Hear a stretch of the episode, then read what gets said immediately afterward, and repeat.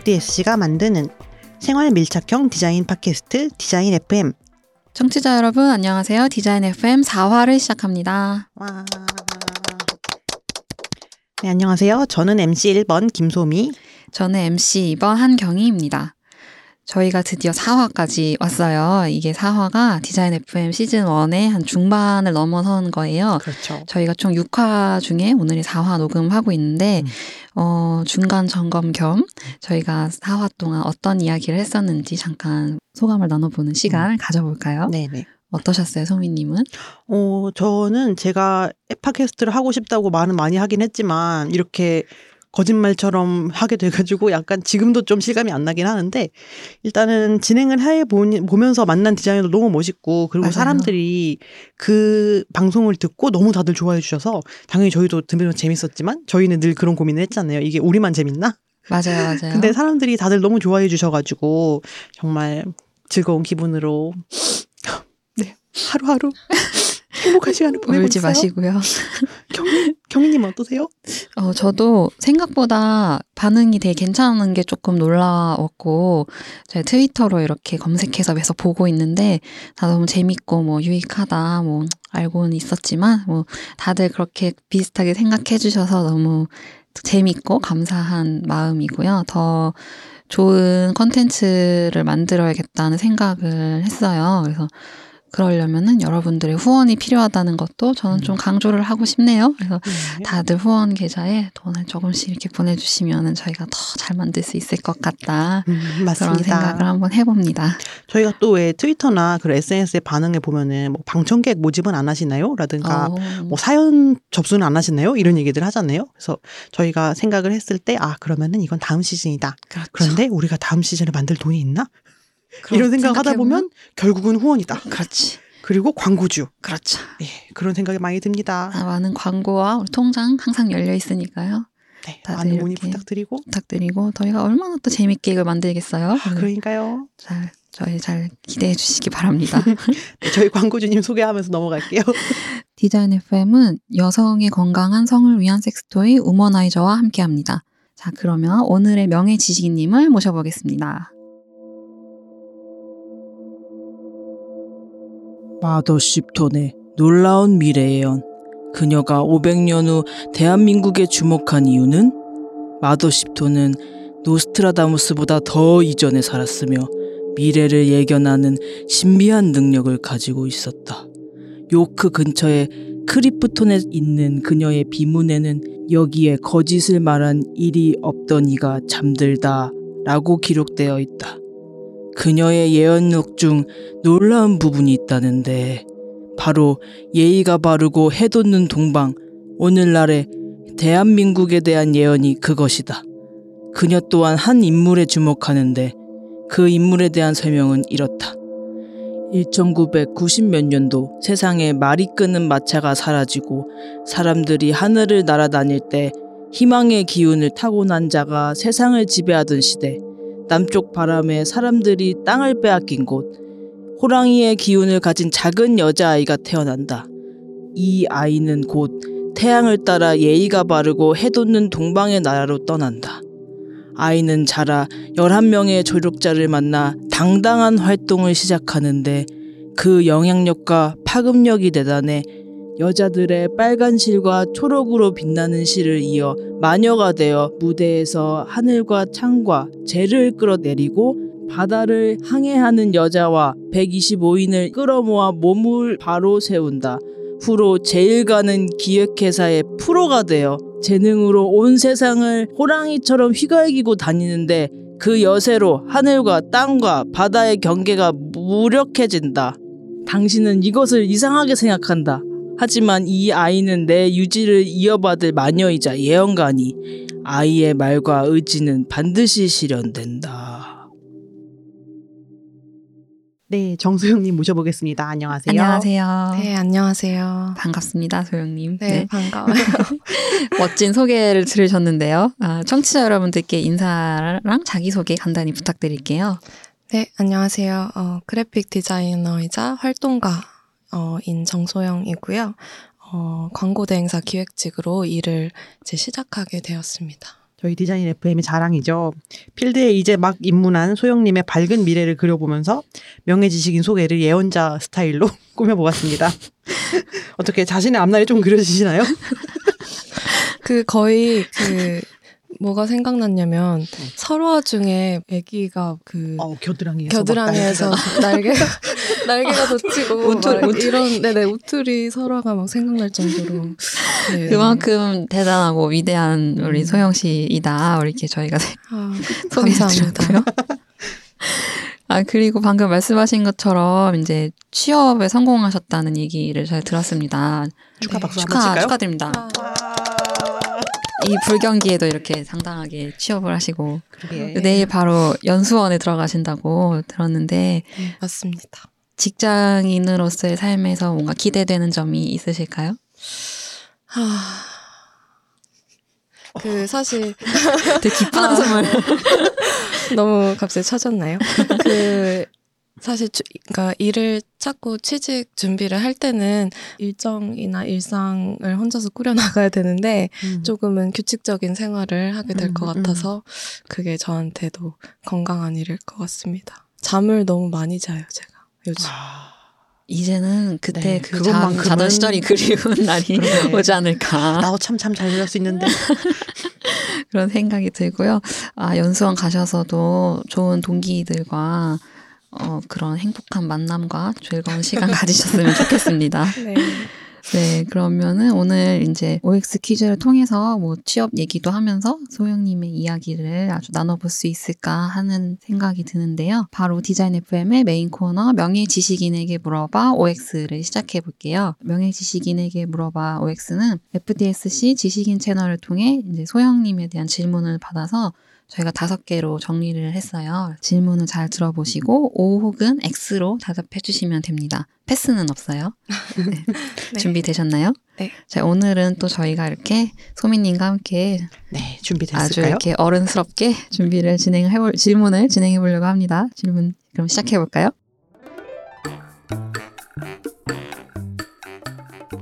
1번 미국에서 태어나 서울에 살고 서울 대학교를 나온 나 특권층이다.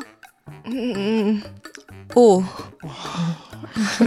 2번 나는 페미니스트 사회를 전복하고 싶은 활동가의 기질을 타고났다. X. 3번 페미니즘 한국에서 여성으로 살기 위해 꼭 필요하다. 오. 4번 페미니스트 디자이너 페미니즘 작업으로는 취업하기 어렵다. X. 5번 탈조선 기필코 이뤄내고 싶다. 오. 네, OX 퀴즈의 답변 잘 들어봤습니다. 그러면 먼저 저희 중간 광고 한번 듣고 와서 이야기를 나눠보겠습니다. 우머나이저를 아십니까? 삶의 질을 수직 상승시켜줄 반려가전. 우머나이저는 플레저 에어라는 특허 기술을 보유하고 있습니다. 터치를 통한 자극이 아닌 공기를 이용한 부드러운 흡입과 마사지. 새롭고 완벽한 경험을 선사합니다. 여성의 신체에 최적화된 기술력과 디자인. 우머나이저는 빠르고 확실하고 안전합니다. 1인 1 우머나이저 보급이 시급한 전설의 아이템. 우머나이저.io 또는 구글에서 우머나이저를 검색하세요. 네, OX 질문에 이어 여성의 건강한 성을 위한 섹스토이 우머나이저 광고 듣고 오셨습니다. 저희 잠깐 얘기했던 것처럼 오늘은 저희가 으른스럽게. 네, 아주 으른스럽게 좀 얘기를 해보려 그러는데 필드 물을 좀 먹은 저희와 이제 취직 사회 초년생인 소영 씨에게 어떤 얘기를 할 수 있을지 궁금하네요. 네, 저희 그러면은 아까 얘기했던 걸 가지고 첫 번째 질문부터 시작을 해볼게요. 첫 번째 질문이었죠. 미국에서 태어나 서울에 살고 서울 대학교를 나온다. 특권층이다? 라는 질문에 약간 고민을 했지만 오라고 답변을 해줬어요. 아, 또 이런 게 젊은이의 그런 양심적인 모습 아니겠습니까? 배운 젊은이의 어떤 이런 솔직한 모습. 네. 저희가 뭐 물어보지도 않았는데 사전 미팅 때 어? 나는 뭐 아무래도 특권층이라서 그런 것 같다. 늘 그런 거 의식하고 있다. 이런 애 어, 얼마나 양심적인지 모르겠어요. 소영 씨 작업이 주로 이제 영어로 돼 있는 게 많아서 음. 이제 영어가 더 편하냐고 여쭤봤었는데 미국에서 태어나셔가지고 조금 그런 면이 있다고 대답을 해주셨잖아요. 그래서 언제부터 미국에 계셨고 언제 한국에 들어오셨을지 얘기 잠깐 해주실 수 있을까요? 아, 네. 저는 어, 태어나서 10년 정도 살았고요. 어, 한국에 들어와서 초등학교, 중학교, 고등학교 다 졸업하고 대학도 서울에서 다니고 그랬습니다. 그 어렸을 때 어, 미국에 있으면서 그때 경험했던 문화가 나중에 뭐 청소년기나 혹은 작업을 할 때 좀 영향이 많이 받았다고 생각이 드나요? 그 사실 워낙 어릴 때라서 그때 했던 경험의 영향을 많이 받기보다는 제가 그래도 영어 매체를 접하거나 어, 글을 읽는 데에 불편함이 없기 때문에 자료를 찾거나 뭐 작업을 할 때 어, 여러 가지를 찾아볼 수 있고 그거를 이용할 수 있게 되었던 것 같아요. 음. 이야, 역시 영어. 조기 교육의 중요성을 또 그러니까요. 이렇게 제가 느끼고요. 음. 그 어렸을 때긴 하지만 어쨌든 한국으로 돌아오기까지 꽤 긴 시간을 미국에서 지내는 건데 한국으로 돌아온 후에 좀 양국 간의 문화 차이가 좀 느껴지시던가요? 많이 다르죠. 많이 다른데 사실 저는 워낙에 성격이 어, 좀 느긋하고 음. 적응을 잘 하는 편인 것 같아요, 그래도. 그래서 들어와서 어찌저찌 버티다 보니 뭐 학교도 졸업하고 그랬네요. 그 사실 해외 경험이 있, 는 이제 학생들의 경우 한국에 들어와서 힘들어 하다 못해 어, 포기를 하고 다시 이사를 가는 경우도 많이 음. 있다고 음. 들었거든요. 네, 그렇지는 않았고 그렇습니다. 네. 그러면은 이제 질문에 대한 답이 될 것 같은데 특권층이라고 생각하는 어떤 특별한 이유가 있을까요? 아, 이거 단어가 되게, 그래서 고민을 많이 했어요. 질문을 듣고도 고민을 많이 했는데, 사실 아니라고 얘기를 하는 것보다는 맞다고 얘기를 하는 게 정확한 편에 가까울 것 같아서 그렇게 음. 대답을 했지만, 사실, 어, 그러니까 뭐막 제가 제가 경험할 수 있었던 것들이나 어 얻는 기회들이 제 노력에 의한 것도 있겠지만 음. 사실 제 노력과는 상관없이 결정된 부분들의 영향도 분명히 받는다고 생각을 해서 오라고 대답했습니다. 음.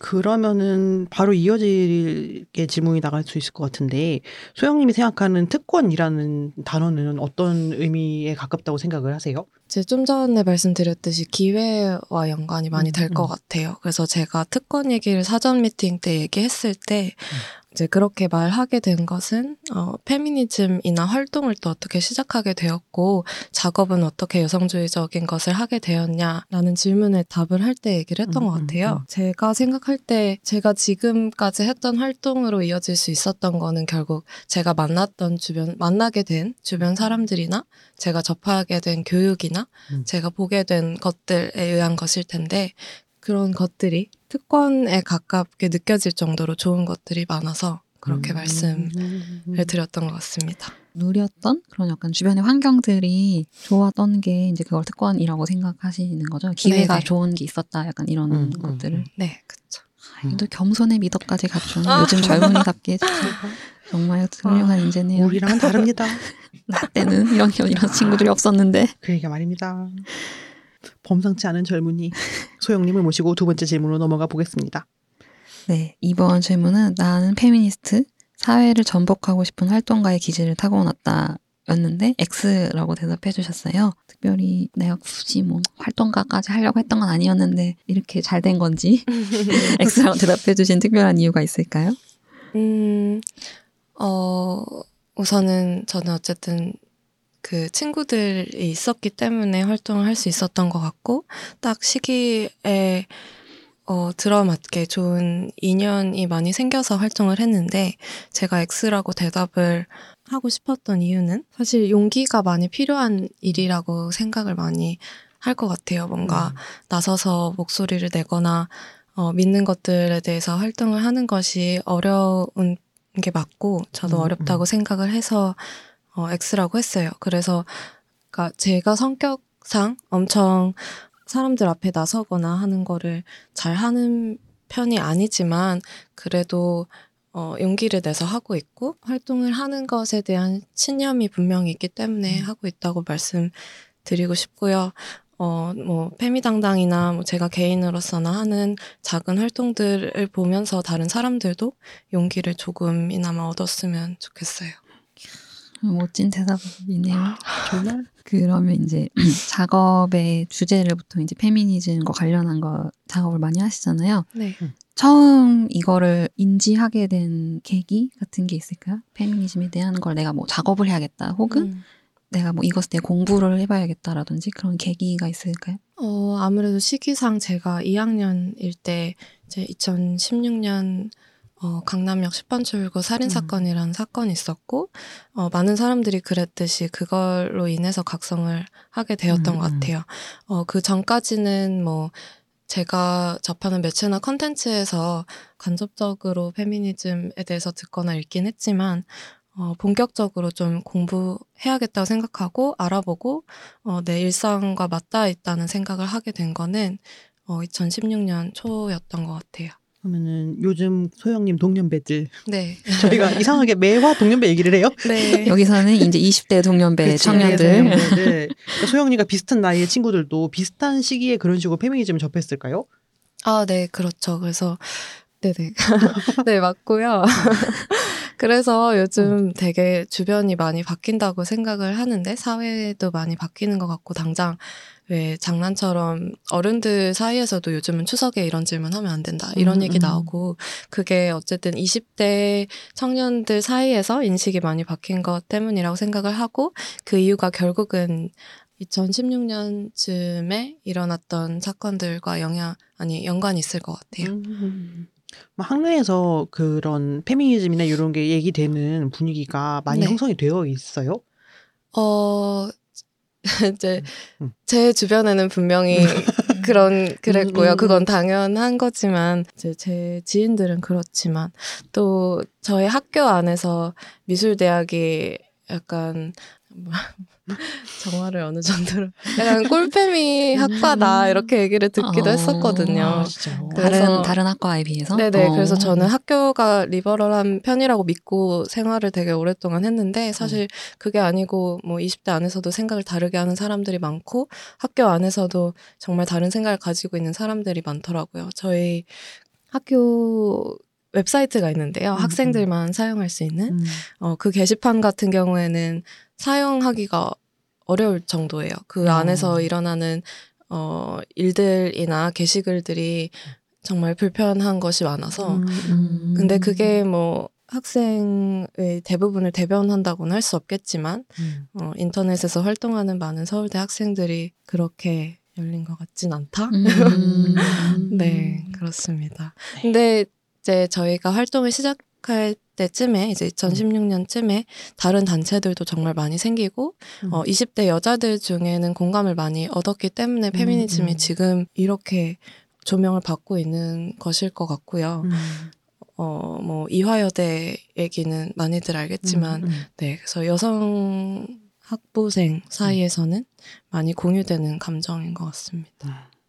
야, 이런 것도 저희 때랑 완전히 다릅니다. 그러네요. 요즘 20대 청년들 참 네. 멋있고요. 저희 학교 다닐 때는 뭐 다 다 같이 그냥 여자 놀리기 바빠가지고 그러게 말이에요. 이게 참. 야 이거 쉽지 않네요. 아, 제가 이번에 오늘 좀 꼰대처럼 하려고 했는데, 네. 아유, 네. 저희가 꼰대가 아니라서 아, 그러니까 하기 어렵네요. 어렵다. 아유, 참 음, 어렵네요. 네. 네 다음 질문 넘어가 볼게요. 네. 네. 그리고 이제 소영님의 이제 작업 얘기를 조금 본격적으로 해볼 수 있을 것 같은데, 네. 그 페미당당으로 활동한 걸 가장 많이 알려져 있잖아요. 사실은 이제 소영 씨가 학생이어가지고 FDSC는 원래는 실무를 보는 디자이너들을 위주로 가입을 받고 있는데 페미당당 활동과 또 위치니트 크루 활동을 했기 때문에 그런 것들을 저희가 거의 뭐 실무와 다름이 없다라고 생각을 해서 이제 가입을 받아들인 케이스라고 저희 대표님께서 얘기해 주셨어요. 신 대표님께서. 감사합니다. 네, 그래서 그 이 가장 대표적인 그 활동에 대해서 잠깐 소개를 해 주시면 좋을 것 같아요. 아, 네. 페미당당부터 할까요? 네. 페미당당은 2016년 강남역 살인사건 에 대응해서 거울 행동이라는 퍼포먼스로 시작을 했고요. 뭐 파티, 세미나, 인터뷰 프로젝트도 하고, 어, 제 시위나 퍼포먼스까지 다양한 문화 활동을 하고 있는 친구 단체입니다. 그래서 한 다해서 12명 정도가 되고요. 되게 작은 모임인데 운이 좋아서 이렇게 그래도 이름이 좀 알려지게 되었습니다. 아 작업 네. 네네 네 개인적으로는 그 학부 졸업 전시를 위해서 한 이제 프로젝트들이 있는데요. 어, 위치니트 크루 같은 경우에는 음 제가 원래 뜨개질 을 취미로 가지고 있었는데 그거를 관심사와 연결을 시키고 또 여자들이 모여서 같이 작업을 하는 것에 의미를 두고 싶어서 음. 시작하게 된 프로젝트입니다. 그래서 음, 모여서 그 대형 타페스트리 작품을 그 손뜨개질로 같이 만들고요. 그거를 여기저기 전시를 하면서 우리가 공동으로 이뤄낸 메시지, 만들어낸 메시지를 알린다는 주제로 활동을 했습니다. 그래서 작년에 1년 정도 활동을 했고 했던 워크샵이나 작업이나 전시 내용을 엮어서 기록하는 작업물도 내기도 했고요. 음. 음. 그러면 이 페미당당의 구성원들이 위치니트 크루를 같이 한 건가 아니면 따로따로? 어, 제 겹치는 인원이 있긴 한데요. 어, 페미당당이 아닌 참가자들도 있었고요. 음. 어, 위치니트 크루 대표 작품이 한 어, 3m에 3m 정도 되는 되게 큰 타페스트리가 있는데 음. 그거는 텀블벅이라는 플랫폼에서 참가자를 모집해서 음. 어, 외부인이 되게 많았고 한 음. 57명이 같이 완성하게 아, 되었습니다. 엄청 많은 사람들이 같이 한 거네요. 네. 그 뜨개질이라는 거에 평소에 관심이 있다고 잠깐 얘기를 해주셨는데 네. 이 뜨개질이라는 방식으로 여성성이란 주제를 표현하게 된 계기나 이유가 있을까요? 어, 제 뜨개질을 생각했을 때 그게 뭔가 전통적으로 규정되는 여성스러움과 연관이 많이 음, 있는 것 같아요. 그래서 우리가 흔히 생각할 때 시간이 많은 뭐 할머니가 하는 작업이지 어. 미술과는 접점이 없다 음, 이렇게 음. 판단이 되는 경우도 있는 것 같고 그게 공예 전반에 대한 편견일 수도 있는데 음. 그거를 전복하고자 음. 어, 활동을 하, 했습니다. 음. 아, 너무 멋있는 것 같아요, 이거. 어, 그러니까 그 이 메시지도 너무 멋있잖아요. 메시지가 이거를 한글로 하면은 마녀들이 이곳에 돌아왔다쯤 되는가요? 네, 어, 음. 도움을 주기 위해 마녀들이 이곳에 있다 이 정도로. 멋있습니다. 너무 멋있어요. 아, 뭐 여러 가지를 접목해 버렸네. 방금 12분 활동가들이 계시다고 했었는데 그 안에서 각자 맡은 역할이 있나요? 그 개개인이? 저희가 이제 프로젝트 베이스라서 어떤 것을 준비하느냐에 따라 맞는 역할들이 달라지긴 음. 하는데요. 기획을 하는 친구들이 있고 디자인을 담당하는 이제 저 같은 친구도 있는데요. 역할은 사실 인원이 워낙에 적기 때문에 음. 그냥 분담해 가면서 그때그때 필요한 일들을 많이 하는 것 같아요. 음. 소영 씨는 주로 디자인 담당을 해서 활동을 하시는 건가요? 그 이제 작업물이 필요한 경우에는 음. 하게 되고요. 이제 그 단체 안에는 저 말고 디자인을 하는 친구가 이제 한두 명 더 있어요. 음. 그래서 그걸 분담해서 하지만 뭐 퍼포먼스나 행위를 할 때 직접 나서는 일들도 결국은 다 같이 해야 되고 음.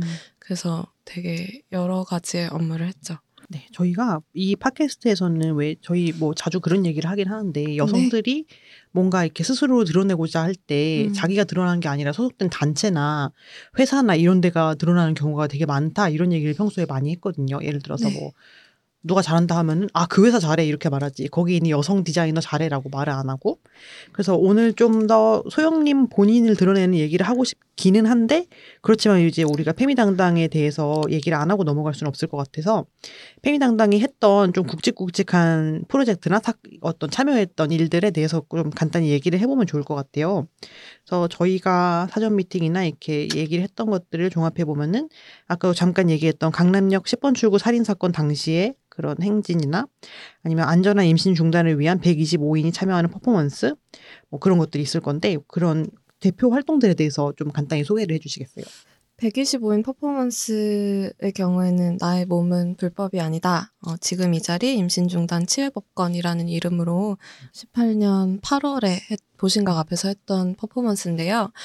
그 임신 중단권과 관련된 활동으로 이게 가장 최근이지만 그 전부터 계속 낙태죄 폐지를 위한 활동들을 여러 가지를 해왔고 저희 페미당당 내부에서 활동을 시작하면서 여러 가지 일을 했지만 결국은 음, 공통적으로 지금 가장 우리가 대응해야 되고 이 어, 활동을 해야 되는 것이 바로 낙태죄의 음, 폐지와 관련이 있다고 생각을 했고요. 그래서 그것과 관련한 일들을 여러 가지 벌였습니다. 음. 그래서 어, 너, 너무나 어이없게도 올해 초에 19년 4월에 바로 그 낙태죄 헌법 불- 헌법 불합치 판결이 나서 네.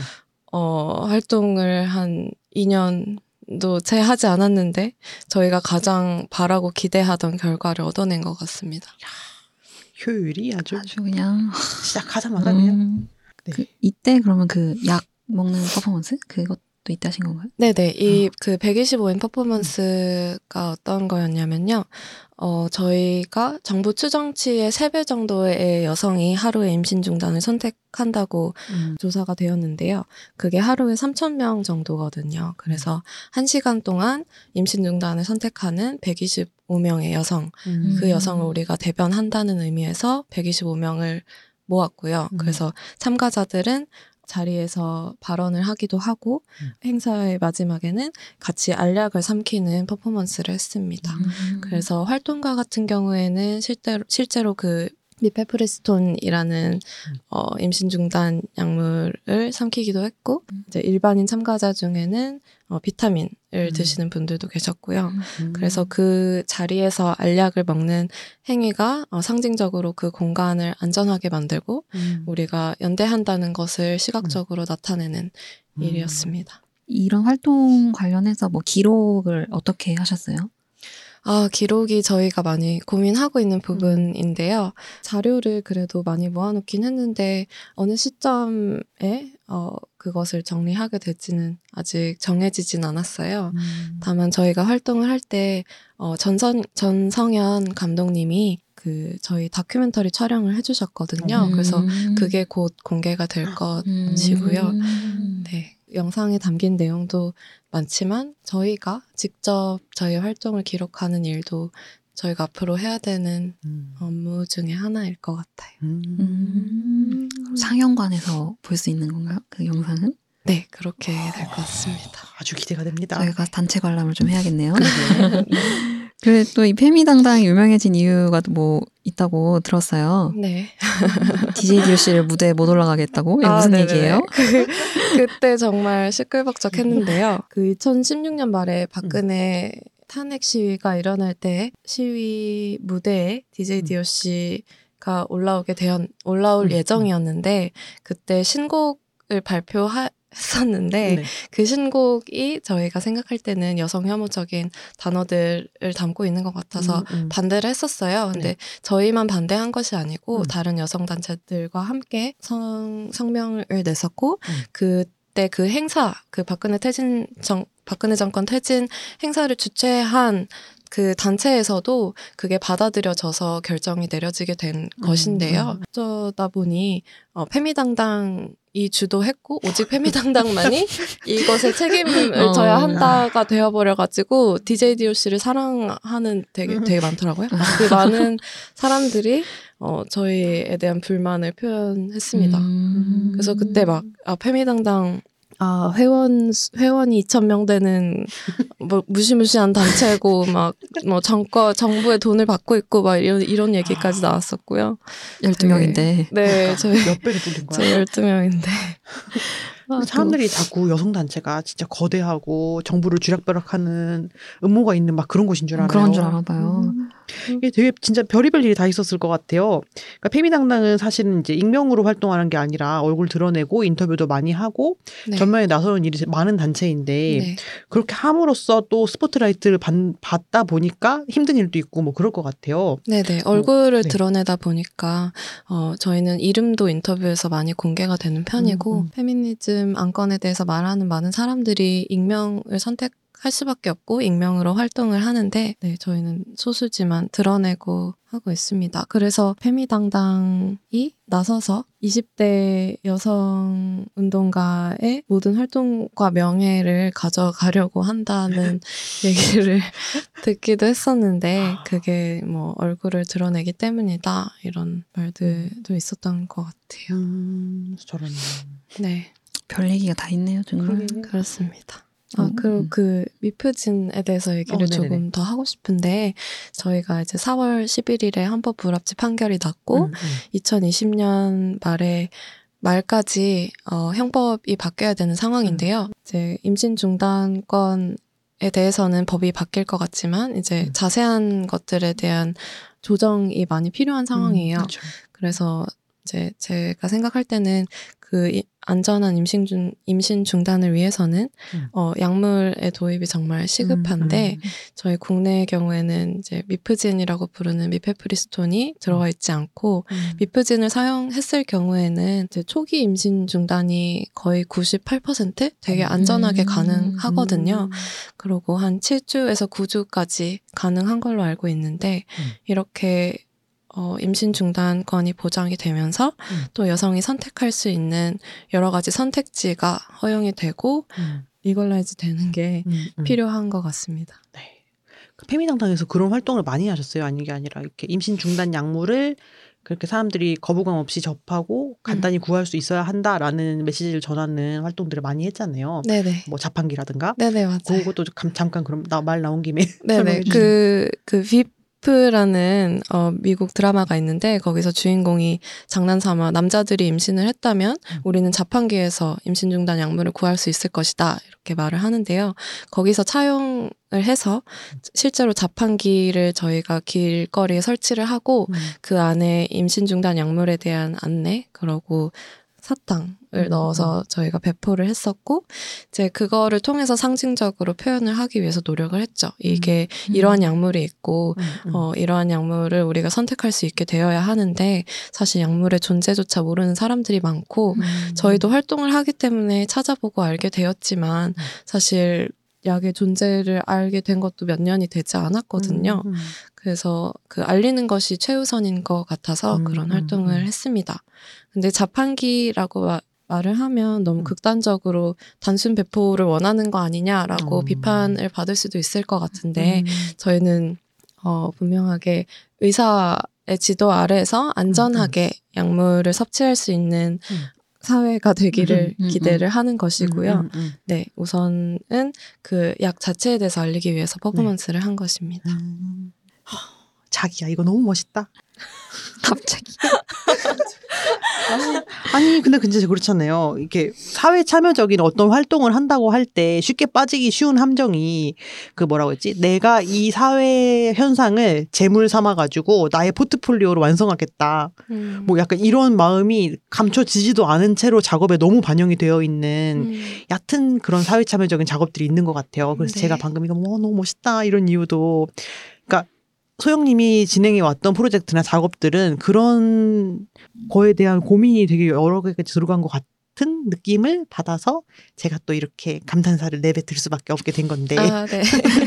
그럼 어떤 사회 실천적 어떤 참여적인 작업을 한다고 할 때 스스로 좀 음. 경계하고 있는 태도나 아니면 좀 의식하고 있는 부분들이 있을까요? 방금도 이제 잠깐 얘기하신 게 그런 임신 중단 약물에 대한 접근권 더 높아져야 되는 것을 담은 거지만 네. 그렇다고 해서 우리가 무슨 진짜 자판기를 뽑아먹듯 쉽게 하자는 얘기를 하는 건 아니다라고 얘기를 하셨는데 네. 뭐 그런 식으로 좀 고민하는 부분들이 있으실 것 같아가지고요. 아, 아, 네, 그렇죠. 그 메시지를 어떻게 전달할 거냐, 기획을 어떻게 할 거냐, 정하는 프로세스에 시간이 제일 많이 드는 것 같아요. 그리고 저희가 되게 작은 단체이고, 이제 서울을 중심으로 활동을 하는 이제 소규모 모임이다 보니까 이제 여성 안건에 대해서 나서서 얘기를 하지만 어, 어느 정도로 표현을 할지 고민을 하게 되는 것 같습니다. 왜냐하면 저희는 이제 나이가 비슷하고 어, 경험한 것들이 유사한 사람들만이 모여 있는데 사실 모든 사람의 경험을 대변하고 어, 모든 사람의 입장에 쓸 수는 없는 것이 분명하잖아요. 그래서 그거를 인지하고 활동을 준비하는 게 어, 저희한테는 중요한 일이었습니다. 네. 그러면 페미당당이 지금 잠깐 쉬고 있잖아요. 네. 언제까지 쉬실 건가요? 갑자기 아, 언제 뭐 다시 뭔가 새로운 프로젝트를 계획하고 계신 건지 네. 아니면 그냥 쭉 쉴 건지 궁금해서. 저희가 이제 겨울부터 쉬게 되었는데 음. 지금 언제까지일지는 사실 분명하게는 말씀을 못 드릴 것 같고요.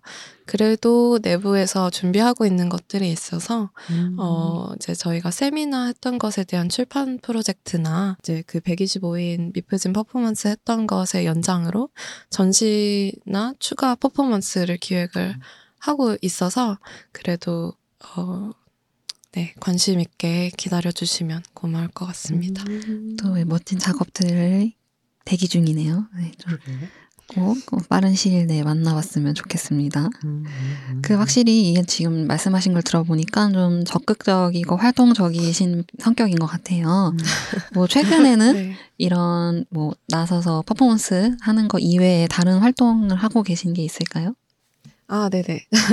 저희 그 다양한 활동을 하는데요. 아까 잠깐 말씀드렸듯이 파티나 음. 어, 그런 행사 기획도 해, 해왔고, 음. 앞으로도 할 생각이 있습니다. 그래서, 어, 여자, 그러니까 성별에 상관없이 안전하게 놀수 음, 있는 음, 공간이 필요하고, 어, 안전하게 모여서 시간을 보낼 수 있는 그런 기획들이 정말 많아져야 할 것 같다고 생각을 하고요.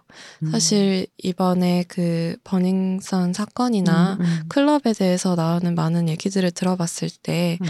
반문화가 되게 음. 부정적이고 약간 남성 중심적인 것이 음. 드러났잖아요. 네. 그래서 그것을 바꿔야 된다고도 생각을 하고 있고 음. 저도 개인적으로 이제 음악 트는 것을 공부 연- 연습을 많이 음. 하고 있고 음. 네 행사를 만들어 나가고 싶습니다. 음. 디제잉을 배우고 계신가요? 어, 네. 네, 그렇습니다. 어, 활동명은 뭔가요? 네, 시고라는 활동명으로 세상에, 네. 활동명 너무 젊은이 같고 너무. 멋있네요. 네. 그 킴파서블이라는 만화에 나오는 악역인데요. 캐릭터 음. 이름인지는 사실 모르는 사람들이 많더라고요. 음. 네, 그렇습니다. 아, 그 아닌 게 아니고 이게 DJ 얘기가 나와서 말인데 한국의 어떤 페미니즘 특히 좀 예술가들 사이에서 음. DJ 문화가 굉장히 많이 퍼졌어요 지금. 네, 네. 그래서 얼, 얼, 이게 좀 약간 흥미로운 지점인 것 같은데 페미니즘과 DJ라는 게 어떤 식으로 연관이 된 거예요? 이렇게 많아진 것이?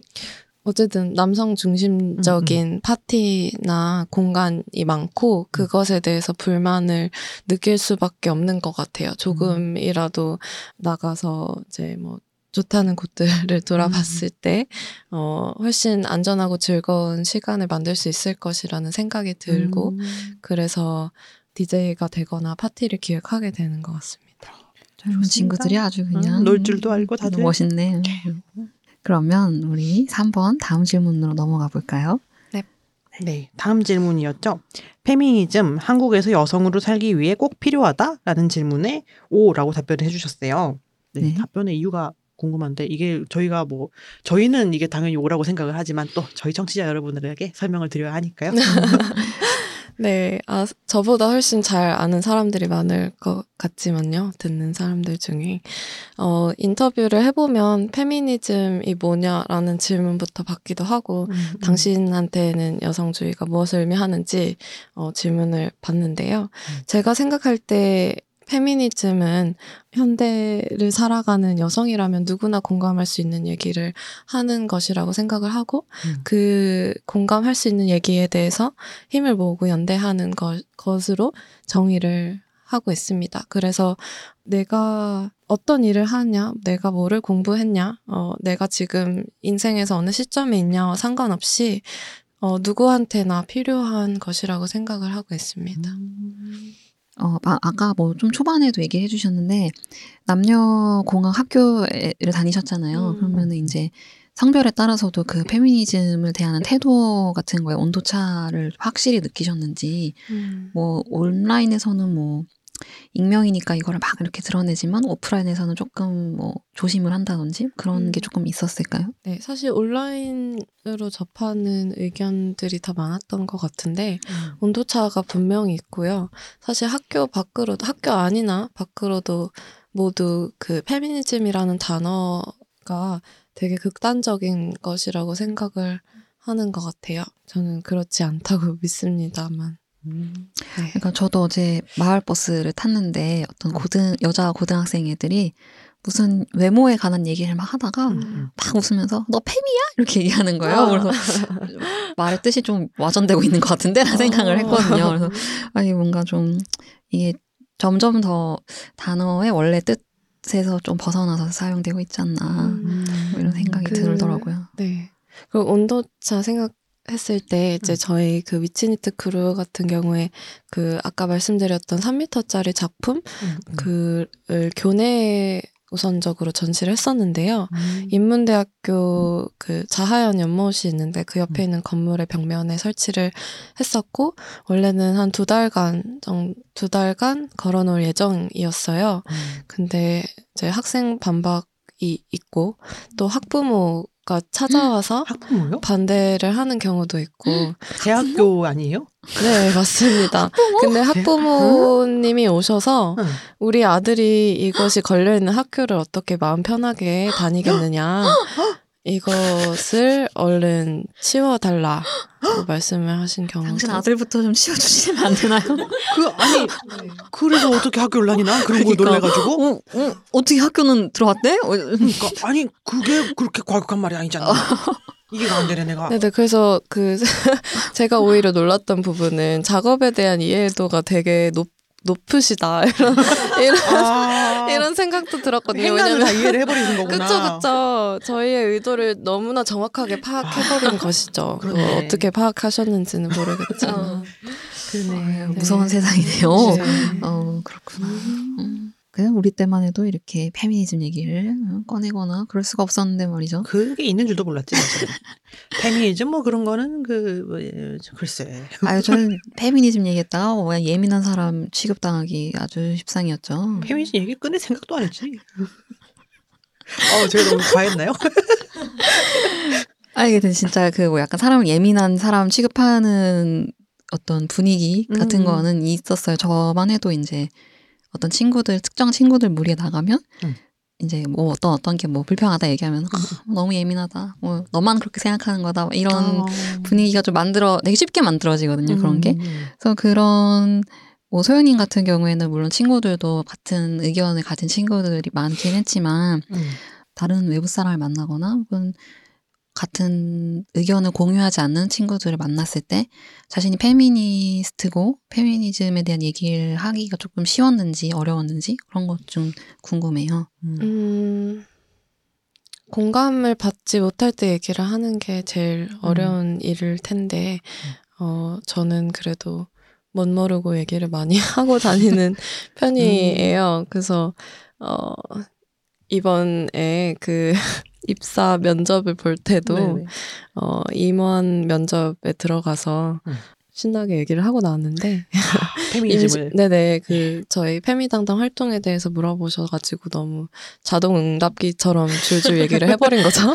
모든 것을 네네 자리를 생각을 안 하고 그래서 임신 중단권에 대해서도 얘기를 했고 어뭐 활동해왔던 거나 회사의 입장에서 여성에게 보장해줘야 되는 것들 이런 것에 대해서 얘기를 많이 하고 나왔습니다.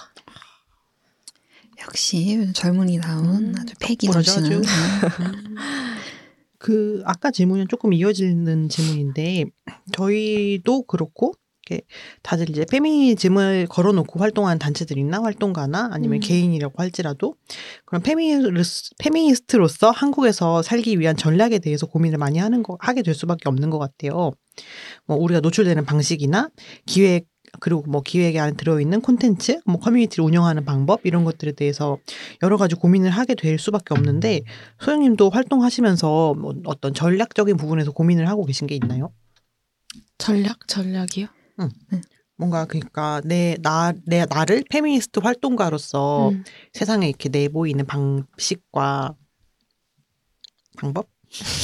뭐 페미니즘 이슈 안에서도 되게 다양한 주제들이 있잖아요. 음. 그런 주제들 가운데 선택하는 기준이 뭐 음. 나는 이런 이런 모습을 더 강조하고 싶기 때문에 이런 걸 네. 선택한다라든지 뭐 그런 게 따로 있을까요? 음, 이제 저라는 개인과 밀접한 사안들에 대해서 우선 작업을 많이 하게 되는 것 같아요. 음. 그래서 뭐 위치니트 크루에서는 내가 실제로 취미로 가지고 있던 것을 어, 페미니즘과 연결시키기도 했고, 어, 다른 그 출판물 시리즈 같은 경우에는, 어, 인스타그램이나 웹에서 드러나는 여성의 몸, 그 재현되는 여성에 대해서 디자인 작업물을, 네, 완성시키기도 했습니다. 음, 저희가 페미니스트로서 어떤 작업자든 활동가든 자기 자신을 외부에 노출할 때 어떤 전략에 대해서 고민을 많이 할 수밖에 없는 것 같아요.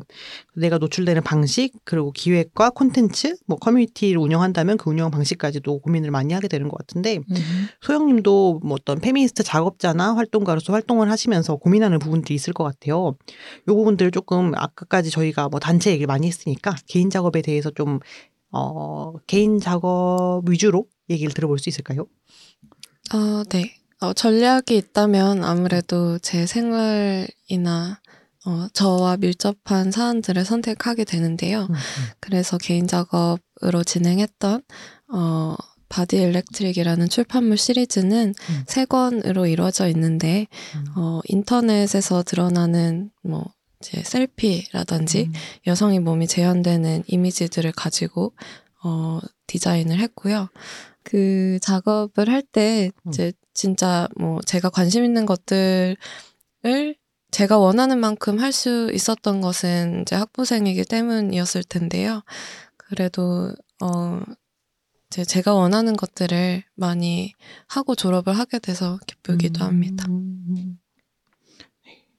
그럼 이런 작업을 하고 활동할 때 뭐 작업 측면에서도 좀 힘든 점들이 있겠고 아까 같이 뭔가 이런 이상한 반응들이나 음. 뭐 하다못해 악플이나 그- 그럼 작업 외적으로도 힘든 점들이 있을 것 같은데 네. 그럼 어떤 점들이 좀 어려우세요? 어, 아무래도 악플은 영향을 받을 수밖에 음, 없는 음. 것 같고요.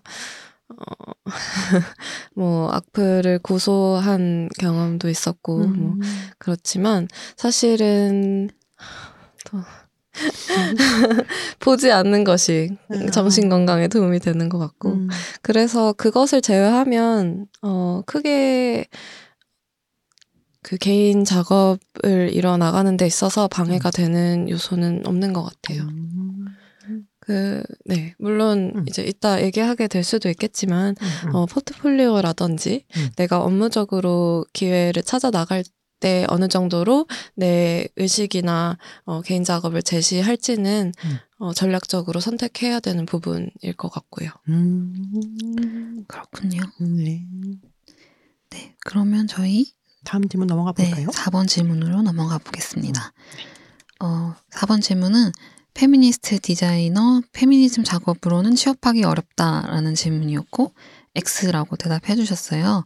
아무래도 막 취업을 성공하셨고 음. 그렇기 때문에 X라고 하신 건 아닌지 궁금한데요. 최근에 이제 어 취업에 성공하시기까지의 그 과정에 대해서 좀 질문을 해볼까 해요. 네. 음, 음, 음.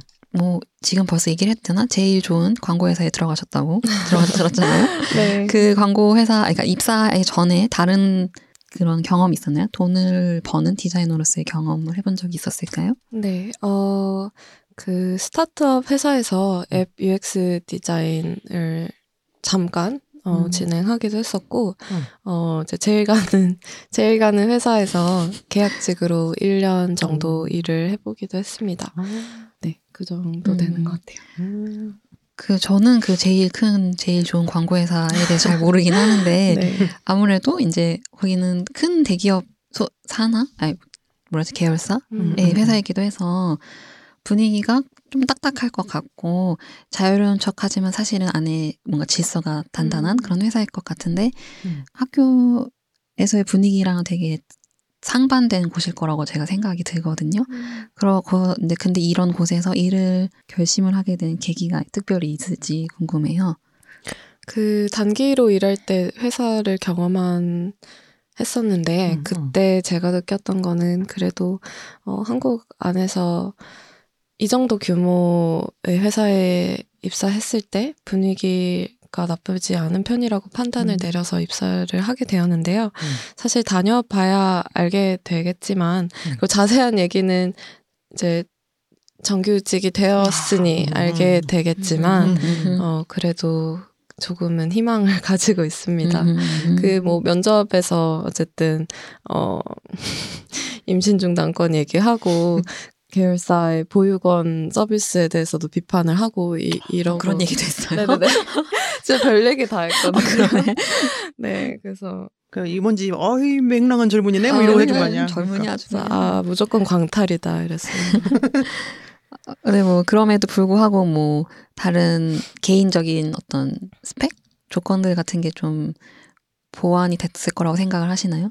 뭐 그런 사실은 이런 사회적 이슈 가 민감하게 받아들여질 수도 있을 텐데 광탈이라고 생각하셨던 것처럼 근데 본인의 다른 어떤 요, 조건들이 네. 그런 것들을 좀 보완을 해서 합격을 했을 거라고 생각을 하시는지. 아, 네, 그럴 그럴 것 같. 그런 것 같아요. 음. 그게 맞는 것 같고 음. 아까 이제 1번 질문에서 특권 얘기를 했듯이 사실 한국 한국 안에서는 그뭐 이름이라든지 어뭐 기관 교육기관의 위치에 대한 어 고정관념이나 음. 기대가 여전히 팽배를 하고 있어서 음, 음, 그거 제 긍정적인 영향을 저는 받았을 것 같습니다. 음. 근데 이, 그 지금 입사하게 된 회사 같은 경우에는 제가 업무가 디자이너가 아니라 음, 어, 기획자로 들어가게 되어서 음. 어, 입사 과정에서 제 작업을 소개하는 부분은 없었고요. 어. 이제 그 취직 준비를 하면서 다른 스튜디오나 회사에서는 음. 어, 인터뷰를 할 때 작업 얘기를 하게 되었었는데 음. 어느 정도로 내가 만든 것들에 대해서 설명을 하고 드러낼지 이런 것들을 적절히 조율하면서 음, 포트폴리오나 인터뷰를 준비하는 게 중요한 것 같아요. 음, 그러면 취업을 하는 포트폴리오에는 어떤 작업물들이 들어가 있어요? 아까 설명해 주셨던 작업들도 들어가 있고 뭐 네. 그런 네, 네. 저는 말씀드렸던 작업물들이 전체 들어가 있고요. 음. 다만 그것을 설명하는 데에 있어서 또는 이미지를 선택을 할 때, 음. 어, 그거를 좀 전략적으로 만, 만들어서 음. 세련되게 보여주는 음, 음, 것이 음. 중요할 것 같고, 어, 어느 이미지냐, 어느 음. 작업이냐에 상관없이 그것을 포장하는 일이 포트폴리오일 텐데, 음. 어, 그것을 잘 하면 잘 될 수도 있는 것이고, 음. 아니면 어려울 수도 있고, 그런 것 같습니다. 저희가 이제 학생을 만나는 행사 작년 같은 경우에 포트폴리오 리뷰 행사도 있었고 네. 그런 행사 열면은 자주 받는 질문이 내가 작업물을 펼쳐놓고 보니까 음. 나는 완전 페미니즘 작업을 많이 했는데 음, 이걸 가지고 나는 취업을 할 수 없지 않을까라는 음. 그런 고민을 되게 많이 하시더라고요. 네네. 근데 지금 페미니즘 작업으로 전국에서 뒤질 것 같지가 않은 소영님이 어쨌든 취업에 성공을 하신 건데 그 말씀하셨던 어떤 포트폴리오의 좀 전략이라든가 세련되게 표현을 한다라는 게 되게 중요한 포인트일 것 같아요. 음, 좀 어떤 예를 좀 들어볼 수 있을까요? 어떤 식으로 그런 어필을 했다라든가? 음, 그게 이 제 설명을 할 때 키워드를 어느 정도로 쓰느냐도 중요할 것 같고, 음. 내가 페미니즘, 여성주의라는 단어를 실제로 설명했을지, 어느 어. 정도로 글 자체에, 어, 강하게 메시지를 담을지 이거를 조절해야 될 것 같고 음. 어 내가 어느 그, 그러니까 사실 지원하는 곳에 대해서 이해를 하는 게 우선시 될 것 같아요. 음. 어느 정도로 내 작업을 비춰야 하는지는 음. 거기서 결정할 수 있는 부분이니까. 그러면 그 렇게 하더라도 예를 음. 들어서 어느 정도까지는 내가 뭐 타협이라면 타협인 그런 음. 표현들을 쓸 수가 있는데 음. 이 이상으로 뺄 수는 없다라는 선- 최저선이 있을 수 있잖아요. 그럼 음. 소영님도 구직 과정에서 나의 어떤 페미니스트 정체성을 오케이 해줄 수 있는 회사일지 뭐 이런 음. 것들이 좀 고민이 되셨을 것 같기도 해요. 네. 어떠셨어요? 고민이 됐고요. 지, 그래서 저는 지원을 선택할 때, 음. 어, 그래도 제가 가진 것들이 어느 정도 이해될 수 있는 음. 단체를 찾아 나섰던 것 같고요. 그, 뭐, 걱정을 하는 사람들도 많을 텐데, 포트폴리오에 넣을 음, 작업이었다. 또는, 어, 지나치게 여성주의적이라서 이것은 비판적으로 받아들여질 것 같다. 네, 사실 솔직히 말씀드리면 음. 어 정말 나이가 많거나 관심이 아예 없는 사람들은 음. 작업을 봐도 이해를 못하기 때문에 그 이미지나 어, 어, 어. 어그 결과물의 어떤 느낌 자체로도 음. 긍정적인 평가를 받을 수가 있을 것 같고 음 그렇 그렇습니다. 음. 하긴 또 나이가 아주 많은 사람들은 그뭐 여성이 평등하면 좋은 거지 뭐 이렇게 생각할 수 있어요. 그러네요. 아무도 좋은 게 좋은 거지 뭐. 아, 뭐 사회가 변하고 있다는데. 아, 젊은이가 아주 그냥 그러니까. 그냥 음. 똑똑하네 이렇게 넘어갈 수도 있죠. 네, 그렇습니다. 그래서 자기가 만든 것에 대한 자신감을 우선 가지는 게 중요하다고 말씀드리고 싶고요. 음. 네. 그러면은 저희가 또 아까 포트폴리오 얘기를 잠깐 했었는데 그 포트폴리오에 넣었던 작업 중에 좀 애착이 가는 작업을 하나만 소개해 주신다면 어떤 게 있을까요? 음, 어, 저는 그 그래픽 디자인 작업물 외에도 일러스트레이션을 조금 하는데, 음. 제가 그린 만화를 엮어서 그 riso 인쇄를 했던 작업물이 있어요. Bubbles라는 이름으로 어니미티드 에디션에도 음. 판매를 하기도 했었고, 그래서 개인적으로는 그 작업을 많이 좋아하고 있습니다. 음. 그리고 또 Collective Vanity에 대해서 궁금한 음. 저희 회원님이 있었는데 네. 그거에 대해서도 설명을 조금 해주실 수 있을까요? 아, 네네. 그, 이제 세 권의 책으로 이루어진 시리즈에 속 한 음. 것인데요. 어, 첫 번째는 V is not A를 가지고, 음. 어, 라는 제목으로 만든 책이고, 어, 이제 인터넷에서 찾을 수 있는 여성의 성기를 지칭하는 어, 다른 단어들, 그리고 음. 여성의 성기와 닮은 또는 유사하게 보이는 이미지들, 제가 임의로, 임의로 음. 연결해서 편집한 책이고요. 음. 제두 번째, 세 번째 책이 이제 Collective Vanity, 그리고, 어, 사이보그, 음. 음. 사이, Cyborg Vanity, 이렇게 음. 책이 있는데, 네. 가물가물 하시네요. 그러게요. 아예 젊은 친구가. 네, 어, 죄송합니다. 그거, 그, 이제 인스타그램에 나타나는 몸의 이미지나, 이제 여성이 자신의 몸에 가지는, 어, 생각들, body image에 대한 것들, 글을 같이 엮은 책 시리즈입니다. 음. 그 여성의 몸에 대해서 특별히 좀 관찰하게 된 이유 계기는 있을까요? 음, 아무래도 제가 직접 그 뭐 인스타그램 같은 플랫폼을 썼을 때 보게 되는 이미지들에 대해서 고민을 하면서 만들게 되었고요. 이제 그 시리즈의 두 번째, 세 번째 책은 어 베니티 허영심에 대해서 만든 것인데 음. 어 남자들이 소비하기 위해서 그린 여성 이미지 중에서도 어 여성이 거울을 드는 경우에는 배인하다고 허영 음. 심을 가졌다 이렇게 어, 표현을 하면서 자신들이 소비하기 위해 만든 이미지조차 여성을 어, 깎아내리는 의미를 가진 것으로 지칭을 하는 것에 대한 비판이 있는데요. 그 허영심이 요즘에는 어떤 방식으로 나타나는지를 음, 제가 고민하고 찾아보면서 모은 것들을 제시를 하고 싶었고 어, 이제는 거울이 아니라 핸드폰이라는 것, 그리고 사진을 워낙에 쉽게 찍기 때문에 자신의 모습을 기록하는 것이 훨씬 훨씬 쉬워졌는데, 그거를 공유할 때, 어, 뭔가, 어느 정도로 우리가 대상화나 그렇게 뭔가 전통적으로 규정됐던 허영심과, 어, 맞닿아 있는지를 고민을 하고 싶었습니다. 너무 수준이 있어가지고 지금 제가 말을 잊을 수가, 잊을 수가 없는데요. 아, 제가 뭐 다음에 붙는 말, 아유, 너무 멋있네요. 면접할 때, 뭐 방금 되게 여러 가지 많은 얘기를 하셨다고 했는데, 응, 응. 뭐 면접 중에 좋은 질문이나 혹은 기억에 남는 질문 받았던 적이 있었나요?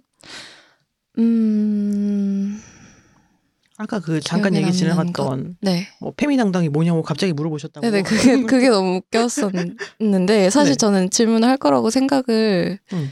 못하고 있었거든요. 근데 음, 자기 소개서에 이제 페미당당이라는 이름 정도만 넣었었는데, 응. 그거에 대해서 바로 물어보더라고요.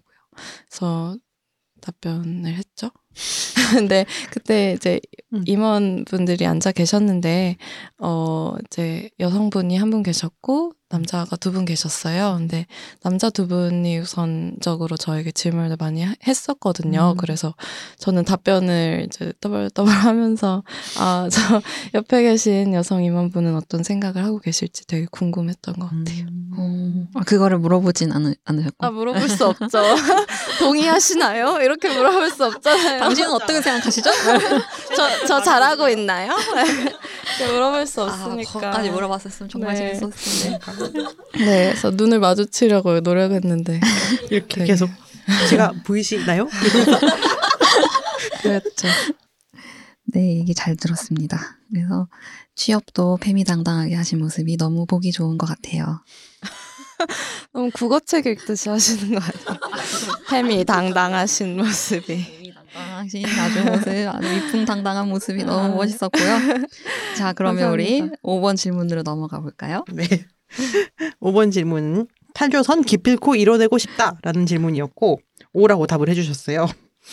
그 대한민국에서 20대로 그리고 활동하는 주체로 살아가는 소영님의 생각이 좀 맞닿아 있는 질문일 것 같은데 5로 답하신 이유가 궁금해요. 네, 어, 어제 그 FDSC 2화를 들으면서 그 김도은 디자이너님이 어, 몸값을 올리기 위해서는 해외로 갈 수밖에 없었고, 그리고 두바이 생활에 대해서도 말씀을 하셨는데, 그거에도 격하게 공감을 하는 편이고요. 음. 어, 제가 이제 뭐 작업물도 대부분 영어를 많이 쓰고, 음, 음. 어, 저도 이제 영어를 쓰는 환경에서의 디자인 업무를 음, 음. 경험을 해보고 싶은 욕심이 있어서, 음. 어, 가능하면, 네, 기회를 찾아 나가고 싶습니다. 음. 뭐 특별히 외국에서 살면은 더 뭐가 좋을 것 같다라든지 뭐 그런 한국에서 살면서 느끼는 갈증이 있나요? 없는 것으로? 어, 데이팅에 대한 기대를 좀 하게 될 것 같아요. 갑자기. 네, 갑자기. 물론 아주 중요한 부분입니다. 네, 네, 그건 너무- 저도 너무 저도. 갈증이 있네요. 있는 아, 건데요. 네. 그 전혀 업무와 상관없지만. 어, 해외 아, 해- 망했지. 네, 이런 이런 더 좋네요. 네. 그렇죠. 가능성이 있는 시장이니까요. 네. 네네, 행복하고 싶어요. 네. 주변의 친구들도 비슷하게 생각하나요? 어, 어, 네네, 그런 것 같아요. 역시 역시 우리가 보이지 않는 곳에서 일어나는 것들이 더 궁금한 법이죠. 그러게 여기는 여기가 아닌 다른 데서는 뭔가 다르지 않을까. 네, 여기서는 뭐 음, 그쵸. 정말 이게 최선인가? 네, 그럼 에휴, 아, 네, 그렇네요. 네, 예, 그렇습니다. 저 아무 말도 안 했어요. 네. 네, 뭐 그냥 그렇다는 거죠. 네, 뭐 그럼요, 예, 그럼요. 예, 예. 어, 뭐 지금 이미 약간 영어로 작업을 많이 하셨잖아요. 네. 이게 좀 뭐라고 해야 되지? 서점 같은 데 입점돼 있거나 하진 않나요? 어, 우선은 행사에서 제가 직접 판매한 경우만 있었고, 어, 입점을 원하고 이제 알아가야 될 텐데요. 그 베를린 여행 갔을 때 모토북스라는 어, 독립서점이 너무너무 좋았었는데, 어, 그 되게 독립출판물이, 어, 일반 소비자한테 닿을 수 있는 여러 경로가 있는 거는 정말 부럽더라고요. 음, 음, 음.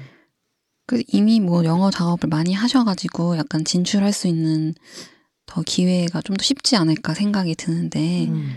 뭐이 자리에서 미래의 어떤 고영주에게 어필할 수 있는 기회를 좀 드려볼까요? 이거 이 면접 기본 그거잖아. 이 너무 어려운데. 영어로 한마디 해봐. 어, 예, 미래 미래의 고영주님에게 뭐 모토 서점이나 미래의 고영주님에게 아유 참 영어로 한번 어필할 수 있는 시간? 음악도 영어로요? 영어로요. 아, 독일어도 좋고요 뭐. 네, 뭐 아, 하실 하실 줄 아는 어렵네요. 아, 지구 언어로. 네. 지구 언어 한국어로. 아, 어, 아, hello. um, I'm a graphic designer in Seoul. Um, and I have a comic book that I published around a year ago. Um, I'll be waiting for your call. 아, 전화 멋- 오겠네 오겠어. 아, 당장 전화하겠다. 네. 이거 우리 멘션합시다. 요거 잘라가지고 이렇게 이렇게 좀 홍보 좀 하는 것으로 음, 네. 좋습니다. 하겠습니다. 예. 너무 당황을 해버렸네요. 또 저희가 소영님한테 업혀가지고 국제적으로 홍보도 또 하고. 네. 어, 뒤에 FDSC 이렇게 좀 이를 붙여가지고 아, 그러게. 그래. 뒤에 그냥 이렇게 굳이 우리가 FTC 꼭 속삭여야 하나요? 작게 들어가야 되니까요. 출신이니까 저희는. 네. 음. 네, 그 이, 어, 되게 파란만장하고 재밌고 멋있는 이야기 잘 들어봤고요. 음, 음. 저희가 항상 코너 끝으로 FDSC가 명예 지식인 분들에게 드리는 공통 질문이 있는데요. 바로 지금 가장 주목하고 있는 디자이너는입니다. 네. 아, 그 125엔 퍼포먼스 할 때도 음. 어, 보말람이라는 출판사와 같이 일했었는데 음. 지금 카메라 뒤에 계시는 음. 우윤희계 디자이너 제가 아주 존경합니다. 오늘 아주 헝겊 같은 옷을 입고 오신 우윤희 교수님. 바스락 바스락. 바스락거리면 숨기는 우윤희 네. 이유가 있나요? 아 그때 그 너무 잘 만들어 주셔가지고 음. 저희 선언문이랑 그 이제 그 참여자에게 나눠준 알약 포장 이런 것들을 다 만들어 주셨거든요. 음. 근데 정말 전문적으로 착착 일을 너무 잘하셔가지고 음. 그때 인상이 되게 좋았습니다. 네. 우윤희 디자이너가 저희 FDC에서도 디자인을 몽땅 다 해주고 계십니다. 아 네. 많은 디자인. 천재님. 어, 뭐 어떻게 한마디 하시겠어요?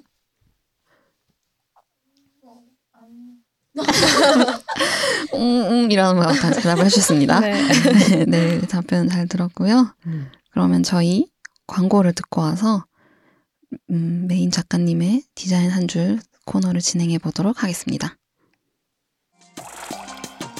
디자이너를 위한 생활 밀착형 팟캐스트 디자인 FM의 광고주를 모십니다. 전시, 상품, 상점, 행사 무엇이든 광고해 드립니다. 현재 시즌 1 방송 동안 광고비 특가가 진행되고 있습니다. 다신 없을 한 번뿐인 기회.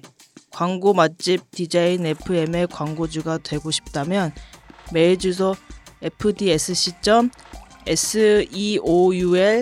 골뱅이 gmail.com으로 문의 주세요. 네, 디자인 FM의 광고주를 모십니다. 광고를 듣고 오셨습니다. 저희한테 뭐 맡겨만 주시면은 브랜드, 제품, 매장 홍보, 개인 홍보 등 어떤 분야에서든 만족도 200%의 광고를 저희가 또 열심히 제작을 해볼 거고요. 디자이너들이 만드는 광고가 또 얼마나 재밌는지 들어보셔서 아실 거예요. 음, 그럼요. 저희 광고비는 FDSC의 후원금으로도 활용이 되고 디자인 FM 제작에도 적극적으로 도움을 주실 수 있는 기회이니까요. 광고와 후원의 일석이조 효과를 원하시면 fdsc.seoul, fdsc.seoul gmail.com으로 문의 주세요. 네. 그리고 마지막으로 코너 속 코너 디자인 한 줄 진행해 보겠습니다. 메인 작가님 김수영 디자이너 모셔보겠습니다. 안녕하세요. 네, 안녕하세요. 김수영입니다. 오늘은 특별히 소영님이 선정한 자신에게 영향을 준 페미니스트 디자이너의 한 줄을 가져왔습니다. 어, 바로 미국 출생의 페미니스트 아티스트 바바라 크루거인데요. 바바라 크루거는 뉴욕 파슨스 디자인 학교를 나와 10년간 잡지 편집 디자이너로 일을 한 뒤 그래픽 디자인에 대한 관심이 개념 미술로 이어지면서 사진과 텍스트가 만났을 때의 파급력을 간파하고 광고 미술에서 착안한 전달력 강한 텍스트 아트를 선보이는 작가이기도 합니다. 흑백 화면에 빨간색 박스와 하얀색 Futura Helvetica 폰트로 구성된 크루거 스타일은 기존 미술과 사회제도적 권력에 항거하는 메시지를 담고 있는데요. 그녀의 작품명이자 오늘의 디자인 한 줄, 1989년작 당신의 몸은 전쟁터다 입니다. 1989년 워싱턴 DC에서 벌어졌던 낙태법 철회와 관련하여 낙태의 권리가 여성의 것임에도 불구하고 뱃속의 태아를 죽이고 살리는 일이 여성이 아니라 남성에 의하여 결정되어야 한다는 사실에 절망과 분노를 표현한 작품입니다. 얼마 전 우리나라에서도 66년 만에 헌법재판소 낙태죄 헌법 불합치 판결이 났고요. 여성이 자신의 몸에 대한 권리를 갖고 여성에게 가해지는 차별을 언급하며 여성들의 각성을 요구한 작품이기도 합니다. 오늘의 이 한 줄은 낙태법뿐만 아니라 행동하고 대응하고 연대하는 여성의 모습도 읽어볼 수 있을까 있지 않을까 해서 준비했습니다. 어, 오늘 소영님과의 대화를 통해서 다시 한번 그 의미를 새겨보면 좋을 것 같고요. 어, 소영님이 특별히 이 아티스트를 선택하게 된 이유도 한번 다시 한번 여쭤보고 싶네요. 아, 네. 그 2018년 서울 퀴어 문화축제 퍼레이드에서 페미당당이 트럭을 디자인하고 참여를 했었는데요. 그때 저희 주제도 이 1989년작 어, 당신의 몸은 전쟁터 의 슬로건을 가지고 어, 했었고요.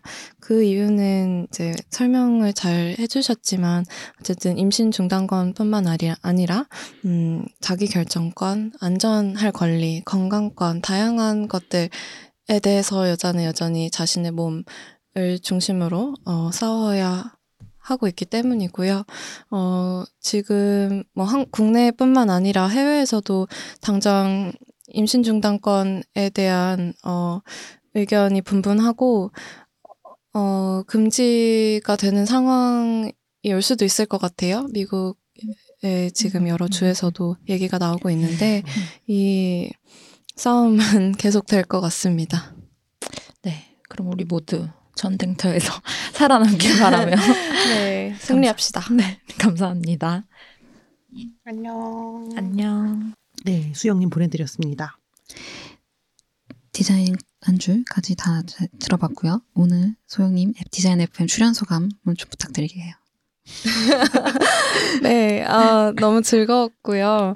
어, 그, 잘 준비해 주시는 자리에 제가 참여할 수 있게 돼서 정말 감사하다고 말씀드리고 싶습니다. 네. 오늘 저희가 컨셉을 맞추느라고 수영님을 여러 번 공지에 몰아넣은 것 같아서 약간 죄송한 네. 마음이 있는데 오늘의 오늘의 컨셉은 정소영과 꼰대들이었는데 꼰대들이 삐걱거려가지고 잘 됐는지 아, 이잘 모르겠네요. 네, 관절이 삐걱거려가지고. 네. 아무튼 오늘 너무 좋은 말 얘기와 또 멋진 작업 소개해 주셔서 너무 감사드리고요. 어, 앞으로 회사에서도 좋은 선배들 만나시길 바라고 즐거운 회사 생활 하시길 바라고 야근 많이 안 하셨으면 좋겠고 음, 음. 네. 원하시는 거 다 이루셨으면 좋겠습니다. 그리고 참 독일에 꼭 입점을 하실 수 있기를 모토가 저희가 이 또- 영상 음성 메시지 꼭 들었으면 좋겠습니다. 아, 네. 네, 감사합니다. 감사합니다. 네 그러면은 이제 게스트 분인 소- 소영님도 보내드리도록 하겠습니다. 안녕. 안녕히 가세요. 네, 오늘은 이 시대의 젊은이이자 활동가이자 디자이너 그리고 기획자의 영역까지 넘보는 정소영님과 함께 무엇이든 시작해보는 우당탕탕 젊음의 행진기를 들어보셨습니다. 남녀노소 할 것 없이 서로의 시작과 실패를 응원하는 문화가 잘 자리 잡혔으면 좋겠어요. 네, 다음 화인 5화에서는요. UI, UX 분야에서 모르는 사람이 없는 개발자뿐만이 아니라 디자이너를 위해서 디자인을 하고 계신 토스 디자인 팀의 플랫폼 디자이너 강수영, 정희연 디자이너님을 모시고 신선한 비주얼과 고도의 패턴을 통해 개발된 토스 디자인 시스템 이야기와 현장 경험을 통해 얻은 스타트업계에 대한 진솔한 이야기를 나눠볼까 합니다. 그래픽이냐 디지털이냐 분야를 선택하지 못해 고민이신 분들 기술과 디자인에 두 마리 토끼를 잡아야 하나 고민이신 분들 5화의 유용한 정보들로 새로운 자극을 받을 수 있지 않을까 기대해 봅니다. 네, 5화도 많이 기대 부탁드리고요. 디자인 FM은 사운드 클라우드와 아이튠즈 팟캐스트를 통해 업로드되며 유튜브로도 보실 수 있습니다. 많은 팔로우와 좋아요 그리고 구독 부탁드려요. 인스타그램에서 fdsc.seoul, fdsc.seoul을 검색하시면 fdsc의 소식도 빠르게 접할 수 있습니다. 네, 그러면 저희는 2주 뒤 5화에서 만나요. 적게 일하고 많이 버는 그날까지. 안녕.